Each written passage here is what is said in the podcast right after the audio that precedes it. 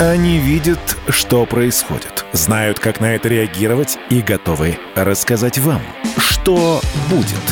Начинайте день в правильной компании. С понедельника по пятницу в 8 утра по московскому времени слушайте программу «Что будет?» Честный взгляд на происходящее вокруг.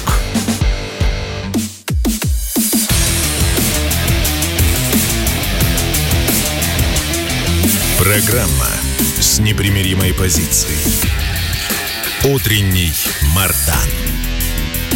Всем здравствуйте! В эфире радио «Комсомольская правда». Я Сергей Мардан. Да, сегодня последний мой эфир на радио «Комсомольская правда». Ну, собственно, детали вы узнаете в конце программы, так что оставайтесь, пока что ставьте лайки, ну и подписывайтесь на телеграм-канал Мардан, там будут основные детали. А, ну, я все же для начала процитирую. Сергея Мардана убрали из эфира на радиостанции «Комсомольская правда» за радикальное высказывание. Он неоднократно призывал к возвращению в России практик ГУЛАГа, заявлял о необходимости массовых расстрелов и репрессий, а также требовал применения более жестких методов ведения войны на Украине. А здесь, по идее, должно последовать записанное покаяние со слезой. Нет, его не будет. Да, призывал. Да, требовал. Да, говорил. Ну, в общем, всему свое время. Давайте начнем с другого. Вот э, с этих самых методов, э, с призывов и прочего. Замечательная новость. Украинец сядет в тюрьму на 15 лет за надпись «Одесса – русский город» и российский флаг на доме. Суд считает, ну как суд, суд в кавычках, украинский суд. Украинская гестапо считает, что Украина, что мужчина якобы сотрудничал с ФСБ. В августе житель Одессы, как утверждает украинская гестапо, а, вывесил на одном из домов российский флаг с подписью «Одесса – русский город», бла-бла-бла. Затем сфотографировал это и передал России для использования изображения в СМИ считают в ГБР, ну, это еще одно подразделение гестапо украинского. Так, ну, что я вам хотел сказать по этому поводу. 15 лет за российский флаг. Что делать-то будем? Завидовать будем. Завидовать будем. То есть логика действия а, Украины меня вообще не удивляет ни разу. Вообще вот, вот, вот нисколько, вот, вот ничего не шевелится в душе. Они действуют ровно в той логике, которая стала привычной, которая стала законной, которая стала общепринятой, которая стала а, почти всецело одобряемой довольно много лет назад. И все это началось а, не год, не два, ну точно не 24 февраля и даже не 14 году. После 14 да, в общем, развернулись во всей красе. Но у меня вопрос другой. Мы же не про Украину сейчас разговариваем, тем более, что нет никакой Украины, ну или, по крайней мере, не будет. Мы про Россию. А как может быть? А как может быть, что а, в ноябре 2022 года в России, граждане России, то есть люди, а, которые ну, должны жить по законам российским, публикуют у себя на аватарках украинские флаги, пишут в соцсетях «Слава Украине», и ничего с ними не происходит. Вообще ничего. А, мне один из слушателей прислал скрины с моего любимого а, сайта Wildberries. И это снова не минутка рекламы, а наоборот – мы говорили о том, что на Wildberries легко найти гигантский ассортимент продукции со всевозможной ЛГБТ-символикой, но это ладно, с этим они справятся, поскольку принят закон. То есть придется подзачистить, придется поднанять, ну, либо искусственный интеллект, либо модераторов, которые ручками будут все это чистить. Но вы попробуйте забить э, тег Wildberries, флаг Украины. Да вы удивитесь какой широкий ассортимент продукции. И патчи продаются. Патчи для чего? Для того, чтобы на военное обмундирование наклеивать, на камуфляжик, значочки всякие, и флаги есть. Все есть. Но это ладно. То есть я тут готов даже э, ну, проявить некоторую мягкотелость и согласиться с доводами обвиняемой стороны о том, что не досмотрели, сбой программы, наняли на удаленку программиста, который оказался украинским шпионом или сочувствующим. Бывает. Но вот те скрины с продукцией, которые у меня в почте валяются, ну, я как бы, ну а что мне их показывать? Люди по радио никак не могут их увидеть, поэтому вы уж поверьте мне. А эту продукцию производят, вы не поверите где, вы не поверите где. В городе-герое Санкт-Петербурге, в городе-герое Ленинграде делают продукцию с украинской символикой. Какое-то ИП, там какая-то вот очаровательная русская женщина – есть у нее сайт, тоже там со славой Украины. И пользователи, значит, под этой страничкой тоже пишут «Слава Украине», «Спасем Украину» и все такое прочее. Дорогие мои, дорогие мои офицеры спецслужб, вы где? Ну ведь вы же остались и в Питере, и в Москве. Вы же, вы ж тут есть, я верю. Нет ли вот э, такой э, мысли, что желательно навестить эту мадам, ну и поговорить с ней так обстоятельно, душевно задать вопросы. А нету, не, нету ли у нее умысла на теракт? И что означают ее бандеровские лозунги «Слава Украине»? Что она поддерживает? Может, она поддерживает убийство детей, может, она поддерживает и одобряет убийство русских солдат, может, она поддерживает убийство пленных – убийство людей, которые получили российские паспорта. Может, она поддерживает оккупацию российских территорий. Ну, украинские фашисты оккупировали русский город Херсон, например. Знаете об этом? Русский город Изюм. Она поддерживает это? И люди, которые пишут «Слава Украине», они поддерживают оккупацию российской территории? Если поддерживают, то это уголовная статья. Но не мне учить э, следователей – как правильно задавать вопросы и как их правильно интерпретировать. И, может быть, конечно, и не стоит э, вот, проводить такие рискованные, смелые аналогии, типа, а вот э, на Украине 15 лет за российский флаг дали. Вот, но вопросы-то возникают сами собой. А почему бы не дать, хорошо, не 15, ну хотя бы 5 лет за украинский флаг в России? считаете это нелогичным, я считаю это абсолютно логичным. Человек, который, ну, я не знаю, сейчас, наверное, вряд ли кто-то рискнет выйти на улицы Москвы, Петербурга или Калининграда с украинским флагом, вряд ли. Вот, вот сильно сомневаюсь. В марте а, такие попадались персонажи. Я тогда в эфире говорил, меня осуждали мои коллеги, говорили, да что-то, нельзя же так. А я говорил, что, в общем, если бы я встретил бы этого человека, я бы сам бы согласился под статью пойти, но бы снес бы ему вот э, пару каких-нибудь лицевых костей. А сейчас нет, сейчас уже таких нету, сейчас вряд ли кто-то рискнет. Но, тем не менее, а в сети э, все живут по принципу «я в интернете, я в другом городе, что ты мне сделаешь?» Есть методы. Это раз, есть возможности. Это два. И вот то, чего нет, либо не хватает, либо, может, информации, правда, не хватает, а может быть, политической воли не хватает. Не может такого быть, чтобы в конце ноября 2022 года люди безнаказанно демонстрировали на территории России украинский флаг, украинскую символику, Несмотря ни на какие заявления сотрудников МИДа, чего бы там ни было, мы не будем признавать Украину террористическим государством. Да не признавайте, Бога ради. Уничтожьте просто это государство и не признавайте его террористическим.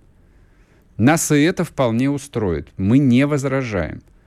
Но каждая гадина, которая смеет демонстрировать свое украинство, здесь, по крайней мере, по эту сторону линии фронта, я не знаю, вот у вас какие идеи?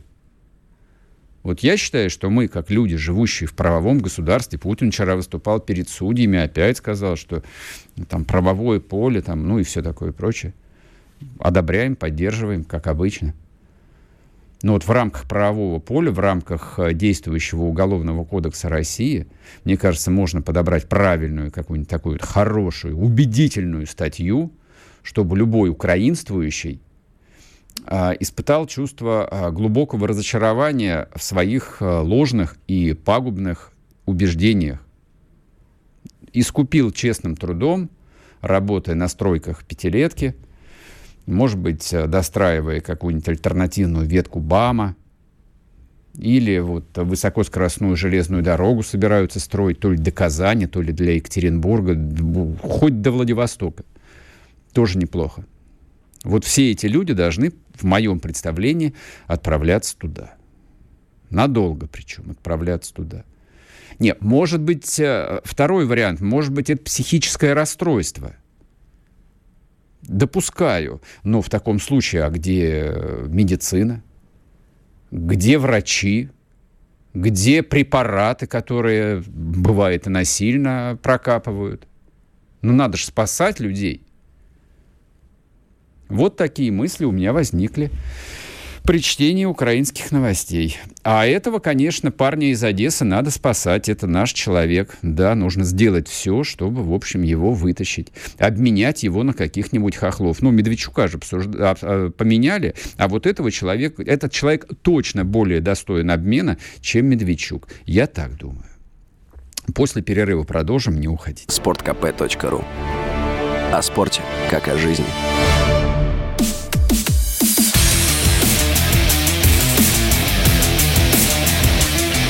Программа с непримиримой позицией. Утренний Мардан. И снова здравствуйте, и снова в эфире радио «Комсомольская правда». Я Сергей Мордан. Ну вот товарищ Столтенберг вчера сделал ряд заявлений на историческом э, саммите в Бухаресте. Мы кратко его вчера коснулись в разговоре с Дмитрием Естафьевым, а, но было известно не очень много, а вот сегодня можно уже подвести некоторые промежуточные результаты. А вот мне кажется, у всех этих европейцев, эм, вот сказал у всех, вряд ли у всех, у многих, наверное, европейцев э, в голове сидит ну, как у любого, как у любого человека, у человека некий набор исторических э, стереотипов и исторических мифов в том числе. Вот про Россию крайне живуч миф под названием «Россию всегда спасал генерал Мороз». А это объяснение причин поражения придумано, придумано было еще Наполеоном, и это факт. Вот, то есть великий французский император, ну, как-то вынужден а, был объяснять, что, что, что же такое произошло. То есть почему, дойдя до Москвы, ему пришлось с остатками армии бежать до Березины. Вот, и было придумано такое объяснение. Потом а, это объяснение, ну, естественно, с вариациями тиражировалось а, немецкими генералами, вот, всевозможными там а, гудерианами и прочими, то есть почему они потерпели поражение снова в России, которая называлась а, Советским Союзом. Вот, и они, в общем, пальцами показывали на даты ключевых а, военных сражений. И, в общем, в их логике получалось, ну, типа, посмотрите, там, ну, условно, там, 42 год. Вот летом мы наступали, там, дошли до Волги, а потом наступила зима, и э, в январе нет, ну в ноябре, значит, 42 -го года началась Сталинградская битва, которая закончилась после Нового года. Зима виновата. То есть русские победили в 43 году по причине зимы. Ну и так далее, и так далее. Удивительно, вот насколько это плотно у них, вот, вот, вот, вот, вот, вот лезвие не вставишь, сидит в башке. Они ту же самую аналогию сейчас продвигают в общественное сознание в контексте Украины. С вариациями, конечно. То есть вот э, западные медиа сидят на тезисе о том, что Россия войну практически проиграла уже. Ну вот все. Ну вот, вот в принципе, говорить даже не о чем. Проиграла. Но э, зима. Приходит зима. А, и, видимо, сейчас с помощью ракет э, может такое произойти, а что может произойти? Вот тут, я, вот тут я не улавливаю логическую связочку, что должно произойти, потому что зима. Что Россия вдруг может победить? Пока нет, пока до этого не дошло. Пока они, естественно, в общем, а, с выбранного пути не сходят и продолжается обсуждение, обсасывание вот ровно в том контексте, что мы, соответственно, не сдадимся, мы будем сражаться до конца, мы будем поставлять оружие столько, сколько надо, вот, и средства ПВО дадим, и Израиль даст железный купол, а мы дадим, не знаю, что они еще могут дать, дадим, все дадим, а, но вот зима, вот зима, и что-то с этим нужно делать.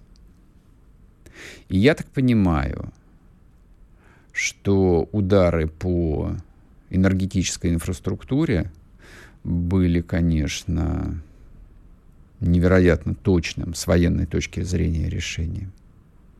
То есть до такой степени нанести а, жестокий удар, по крайней мере, по транспортным коммуникациям, ну, по-другому было невозможно. Повторю еще раз. Украинская Советская Социалистическая Республика, ее железнодорожная сеть, в отличие от, скажем, там какой-нибудь средней полосы или севера, была практически на 100% электрифицирована к концу 80-х. Практически на 100%. Ну, во-первых, там очень плотная железнодорожная сеть исторически была. И плюс она была практически вся электрифицирована. И это был гигантский плюс, это было гигантское преимущество конкурентное преимущество и до 91 года, и после 91 года. Ну, собственно, как бы вся бывшая большая страна 30 лет едет вот на том наследии, которое оставили нам советские предки. Вот. Но в плане электрификации это оказалось в том числе и той самой точкой уязвимости, по которой, как выяснилось, можно бить. Судя по комментариям, которые делал вчера Арестович, судя по комментариям Столтенберга, судя по комментариям американских военных экспертов, они, конечно, с, ужасом ждут а, следующего ракетного удара. То есть вот этот накопленный эффект, он, в принципе, балансирует э, сейчас, ну вот как Шурыгин говорил, э, вот на, на том уровне, за которым начинается точка невозврата, то есть когда начинает сыпаться вся, вся система, поэтому, мне кажется, объясняется этим вот некоторая пауза. Плюс, да, конечно, естественно, то есть ракеты на заводах сделать надо, нужно прощупать, посмотреть, как работает система противовоздушной обороны. То есть просто запускать ракеты для того, чтобы их система ПВО сбивала, никто не будет. Поэтому вчера поднимали самолеты, видимо, и смотрели на работу радиолокационных станций. Я так думаю. По крайней мере, я на это надеюсь. А может быть, э, ждут действительно наступления календарной зимы. И, кстати, очень характерная истерика, которую когда вчера или позавчера в Ютубе закатывал товарищ Шарий. Ну вот, видимо, Шарию, с Шарием подписан а, масштабный, хороший контракт. Он, наконец, успокоился. Наконец, в общем, можно не мельтешить, не собирать э, все эти бессмысленные донаты, а можно просто сесть на хороший бюджет. И он, в общем, качественно, системно, очень профессиональный бюджет отрабатывает вот объясняет там вот какая-то невероятная жестокость, какая-то это политическая ошибка, и, и гуманитарная, и политическая ошибка. И вот как Россия сама себе стреляет в ногу, вот нанося вот эти вот удары. Как же так? Как же так? Так, товарищ Шарий. Вот так вот. Малороссия, да, это, наш, это наша земля, мы ее любим всем сердцем. А Украина — вот государство Украины нет. Мы не то что не любим, мы ненавидим Украину. Вот государство Украину мы ненавидим. Вот, вот в полном смысле этого русского слова, если вы еще не забыли исходный русский язык. Поэтому а, любой способ подорвать жизнеспособность государства Украина, мне кажется правильным, мне кажется разумным, мне кажется дальновидным, и работающим, в конце концов, на победу. Эта земля, эта прекрасная благословенная земля может жить и будет счастлива, и будет процветать в границах единой, великой и неделимой России. Так я себе вижу. И я прекрасно знаю, что и огромное количество людей, и живущих на территории бывшей УССР, думают точно так же. Да, им тяжело, да, они страдают, да, мы за них переживаем. Да, у нас нет никакого злорадства на этот счет. Но вот что касается конструкции под названием «Государство Украины», оно возникло по недоразумению. Ну, а всякое недоразумение, всякую ошибку, историческую ошибку, тяжелую, драматическую ошибку, конечно же, надо исправлять. Ну, кто-то же ее должен исправлять, что ж поделать. Вот, поэтому так. А товарищ Толтенберг переживает, ну что ж, ну а что мы можем поделать с этим? Отправляйте генераторы. Они пообещали. Правда, если посмотреть э, пока что на суммы, которые проанонсированы э, на финансирование этой программы, ну, мягко говоря, не производит впечатление. Ну, там типа десятки миллионов долларов, 10 или 20 или 30 миллионов долларов. Я вам скажу, сколько стоит хороший э, дизель-генератор. Хороший дизель-генератор, который, допустим, может поддерживать системы жизнеобеспечения, ну, многоквартирного дома стандартного, допустим, 12-этажки – шестиподъездный. Черт, да таких дизель-генераторов нет на самом деле, вы не поверите. Вот честно говоря. Вот дизель-генератор стоимостью а, в 30-40 тысяч евро, а он может поддерживать а, электричество, ну, примерно там в пяти, в шести десятках обычных домов. Ну, таких вот в поселке каком-нибудь. Плюс дизеля он жрет очень много. А с дизелем есть некоторые проблемы на Украине. А я боюсь, что с дизелем будут проблемы еще более серьезные. По какой причине? Нет, не только потому, что летом э, доблестные российские ракетчики выносили украинскую нефтепереработку. Они ее выносили, конечно, но, во-первых, она продолжает, судя по всему, кое-где функционировать, но и, видимо, продолжаются поставки дизеля. Уж я не знаю, откуда. То ли их танкерами везут по Черному морю, и было бы неплохо там а, утопить какой-нибудь танкер. Так демонстративно. А может быть, они идут и из Белоруссии. Вот аж страшно предположить, это может ли это быть. Не удивился бы. Утверждать не буду, но, судя по всему, дизель как-то поступает на территорию Украины. И вслед за выключением энергосистемы, я предполагаю, что начнутся вот более целенаправленные, более такие системные удары по транспортировке топлива. Вот так вот оно будет происходить. А к Новому году, а за Новым годом, да, когда будут сформированы новые корпуса, бригады и дивизии, начнется самое интересное. Вот так вот будет. Поэтому не нужно переживать ни Столтенбергу, ни Шарию. А что, за Шарият вообще можно не беспокоиться. Он в Испании, в общем, там тепло, там апельсины. Вернемся после перерыва, не уходите. Они видят, что происходит, знают, как на это реагировать и готовы рассказать вам, что будет. Начинайте день в правильной компании. С понедельника по пятницу в 8 утра по московскому времени слушайте программу «Что будет?». Честный взгляд на происходящее вокруг.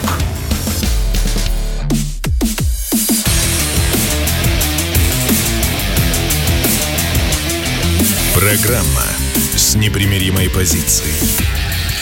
Утренний Мардан.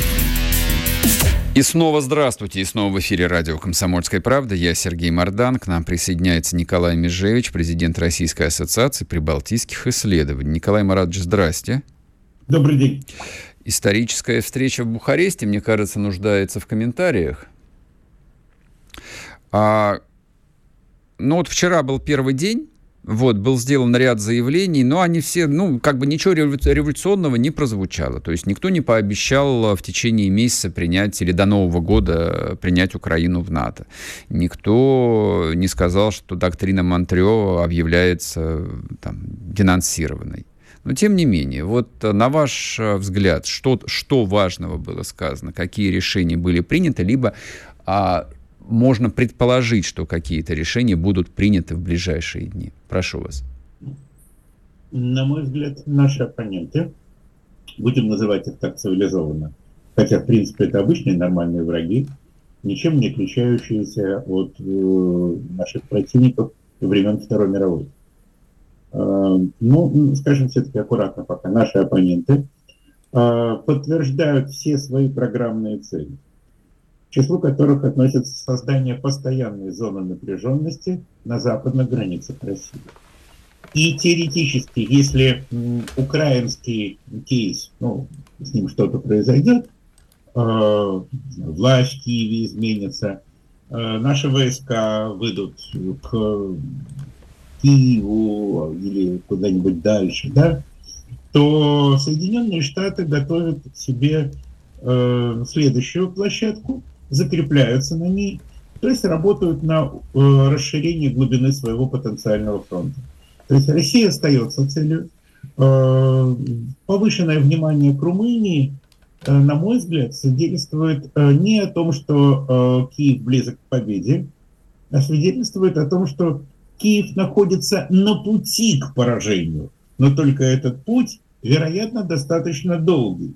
И времени э, хватит для Вашингтона для того, чтобы подготовить резервные рубежи обороны.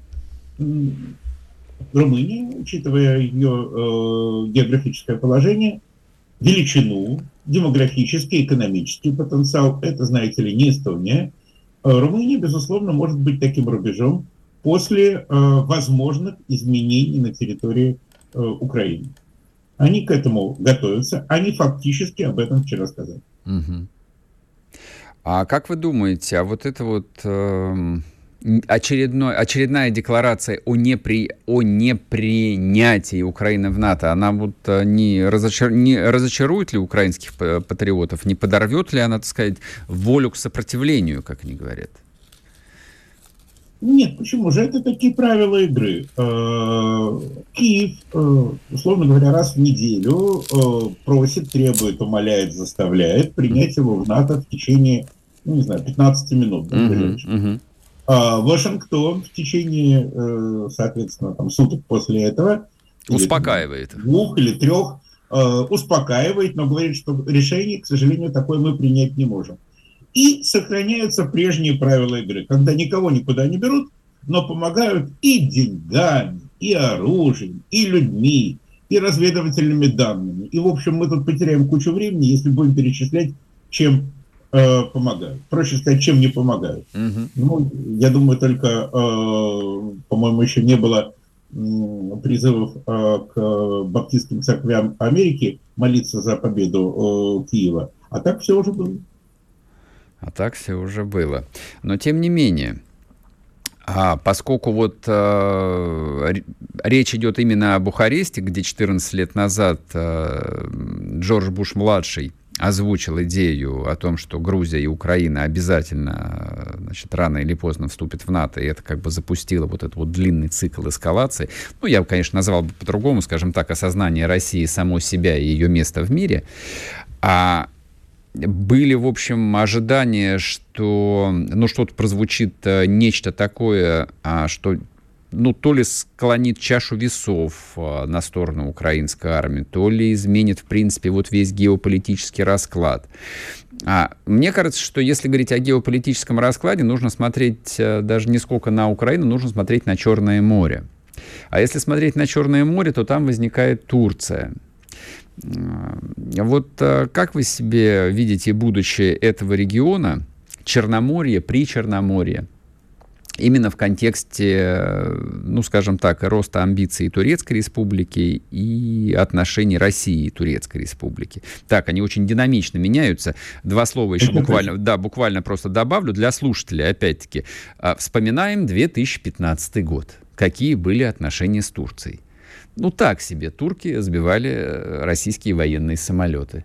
И делали вид, что, в общем, все нормально. А сейчас, ну, как-то, в общем, немножко все по-другому. Безусловно. Турция э, серьезнейший игрок в регионе.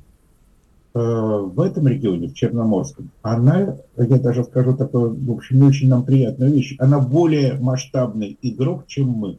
Да, конечно. Турция контролирует и вход, и выход в Черное море, обладает сопоставимой с нашей, с нашей военной силой э, на этом фланге, обладает весьма не э, серьезным военно-морским флотом. Такого флота последние 600-700 лет э, турецкой истории, османской истории не было. Угу. И на этом фоне э, Румыния с ее экономическим потенциалом флотом и, я бы сказал, готовностью к политическим и экономическим решениям нестандартным, это, знаете ли, пустяки игры. В Украине сейчас деликатно помолчим, там особая ситуация. Ни Румыния, ни Болгария а, несопоставимы, несопоставимы по значению с Турцией. Что же касается Грузии, но Грузия, извините, несопоставима с Румынией. И боюсь, что даже Болгария. Ну, да, к сожалению, вот, они себя поставили в такое положение. что, даже, даже думаете, с Болгарией без шансов конкурировать? Ну, Болгария просто, насколько я помню, одна из беднейших стран, а, в принципе, в Европе и в Евросоюзе. Такая Это да. Без, безнад, а. безнадежно, причем бедных. Э, это правда, да. Пока не примут Западные Балканы, Болгария вместе с Румынией будут эталонами бедности в Европейском Союзе. Собственно, почему некоторые страны очень хотят пригласить, скажем, Боснию, угу. Герцеговину, да, поскольку перестанет Болгария и Румыния быть самыми бедными и сместится общий показатель среднего уровня в Европейском Союзе, что поможет многим восточноевропейским государствам. Но это так, дискуссия в сторону. Да, Грузия беднее, конечно. Грузия в среднем беднее, и у Грузии э, серьезнейшие территориальные проблемы, которых у Болгарии нет. На сегодняшний день, да, Эрдоган иной раз позволяет себе крепкое слово в отношении э, и Софии, и Афин. По понятным причинам нынешняя территория Болгарии, как, впрочем, и территория Греции, как, впрочем, и территория многих других европейских государств, это бывшая территория Османской империи.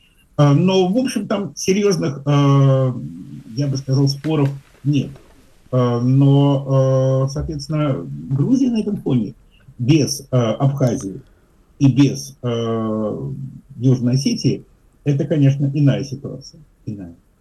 А, давайте вернемся в Черное море. Вот, вы сказали о том, что там положение Турции уникально, соответственно, не контролирует и вход, и выход из Черного моря. Ну, в общем, да, это такое извечное проклятие этого самого Черного моря, которое фактически является закрытым водоемом, да, и, в общем, да. многолетняя, да, концепция крест на Святую Софию и русские проливы, в общем, к сожалению, ну, или к счастью, да какая разница, вот тут можно никаких, э, как бы, определений не вносить, не состоялась.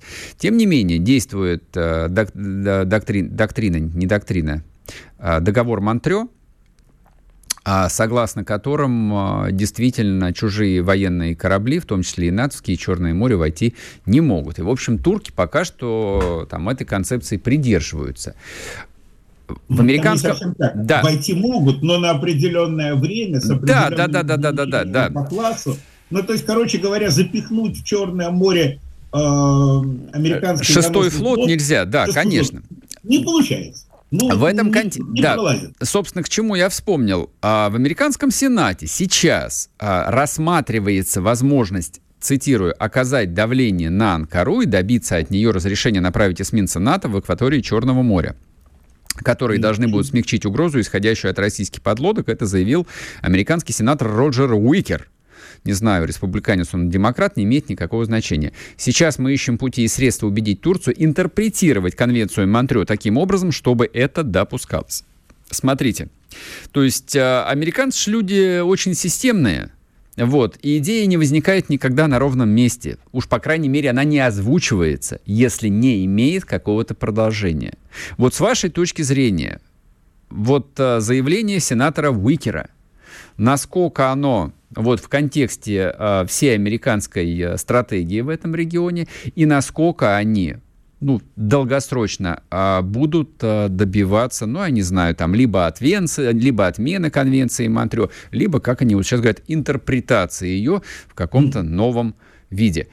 А мы сейчас уйдем а, на новости на одну минуту, просто я не хотел бы вас сразу там вот на полслова перебивать. Давайте мы сделаем так. Новости – мы включаемся, и вы сразу начинаете отвечать. Они видят, что происходит, знают, как на это реагировать и готовы рассказать вам, что будет. Начинайте день в правильной компании.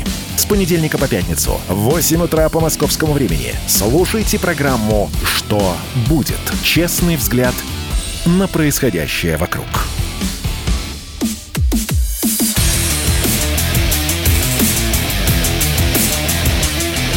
Программа с непримиримой позицией. Утренний Мардан.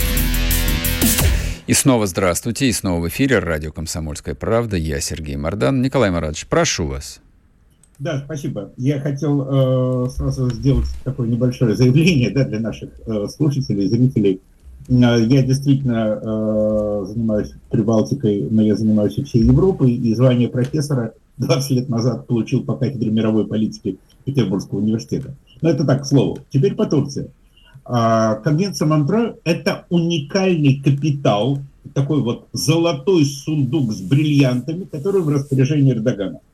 И вот спрашивается, зачем ему его открывать и отсыпать там горстями в Брюссель, в Вашингтон, в какой-нибудь там Берлин и так далее, и так далее. Чтобы купить что-нибудь? Для чего сундук открывается? А для чего? А что, собственно, может предложить сегодня Вашингтон или Брюссель Турции? F-16? Что-что? F-16, членство в Евросоюзе.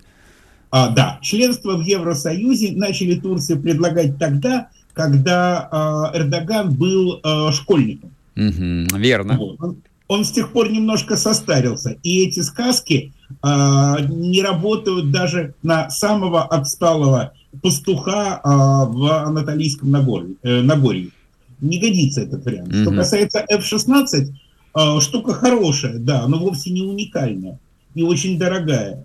И диверсификация по вооружениям – это вещь, которую э, пробировали очень многие страны до Турции, да, и, э, я бы даже сказал, на другом конце Европы этим занималась Финляндия, используя любую возможность купить что-то равное по качеству, но дешевле. Mm-hmm. Это к вопросу о российской авиации. Не говоря уже о том, что, э, как это не забавно, может быть, покажется кому-то и старше, на сегодня Китай готов продавать целую э, линейку конкурентоспособных военных самолетов. Вот такая история. Поэтому у Эрдогана есть возможность выбирать. А открывать а, возможность пересмотра конвенции Ему абсолютно невыгодно. А вот в чем, тогда... почему невыгодно? Объясните Пожалуйста, популярно. Я объясню, объясню. Он размоет условия, он даст широкие трактовки, и после этого он обязан будет пропустить в Черное море корабли натовские для того, чтобы они потенциально могли создавать угрозу не только для России, угу. но и для самой Турции.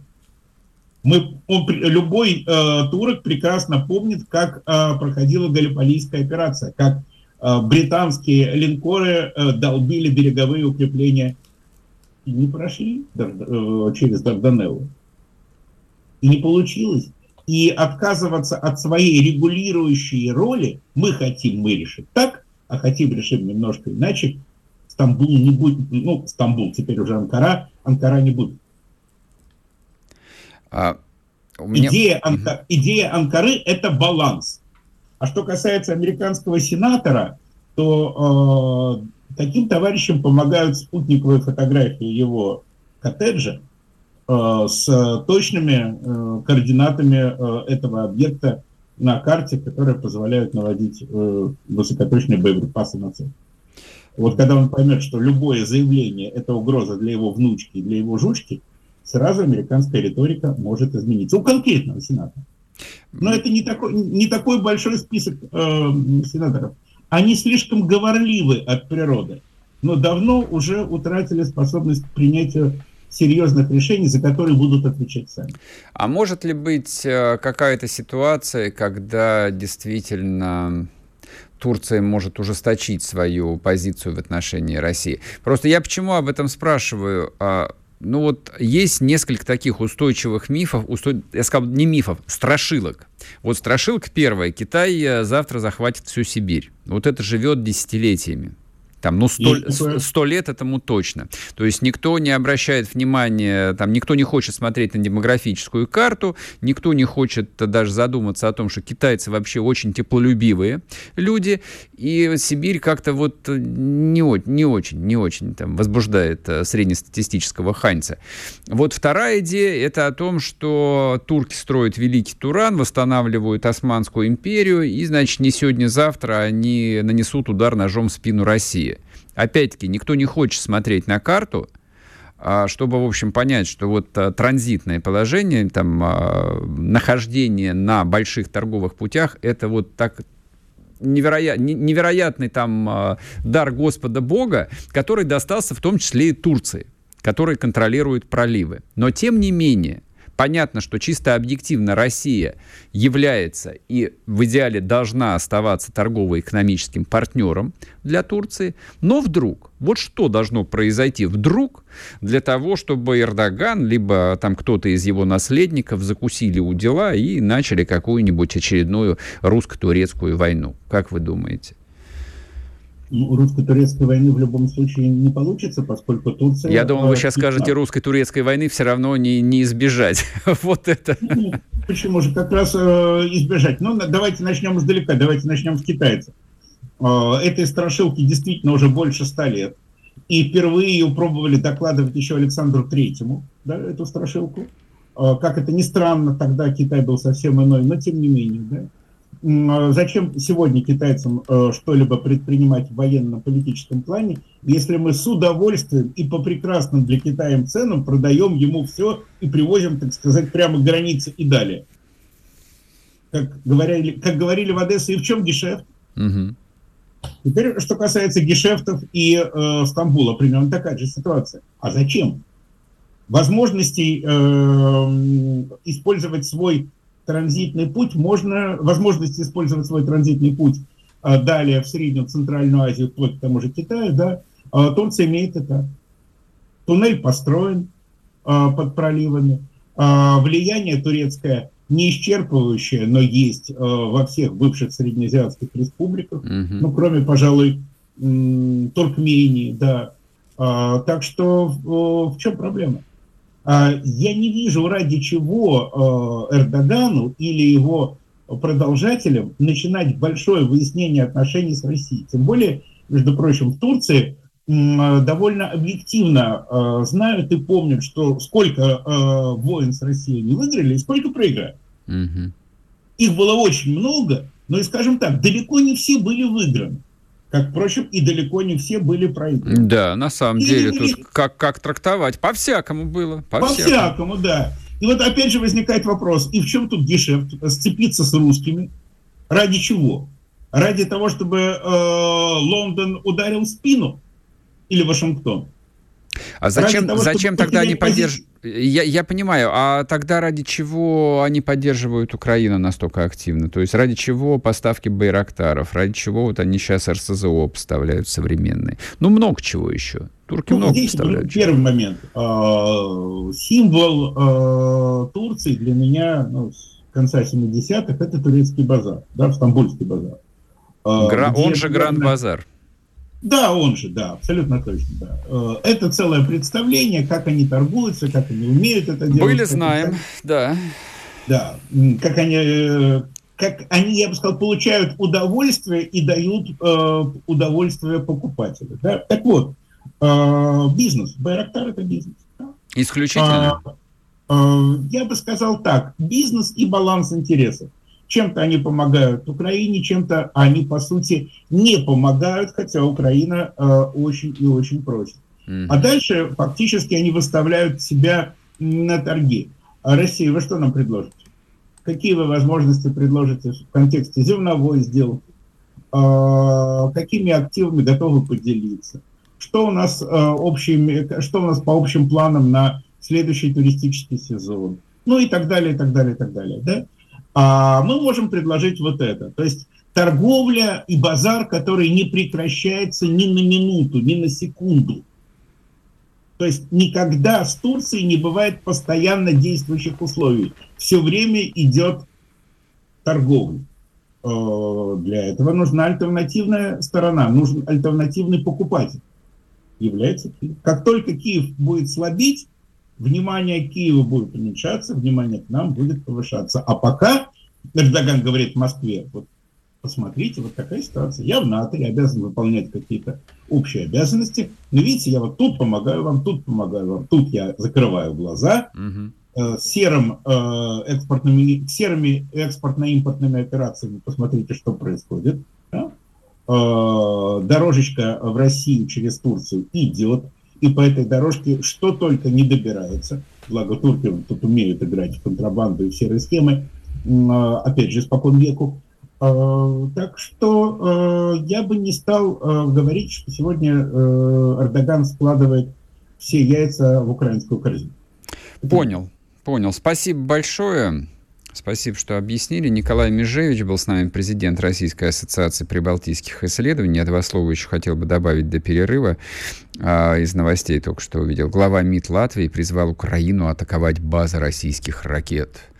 И там была еще приписочка «и не бояться военной эскалации». товарищ Эдгарс Ренкевич не знает, видимо, какое расстояние от э, российской границы до Риги. Я знаю. Полтора часа езды на машине.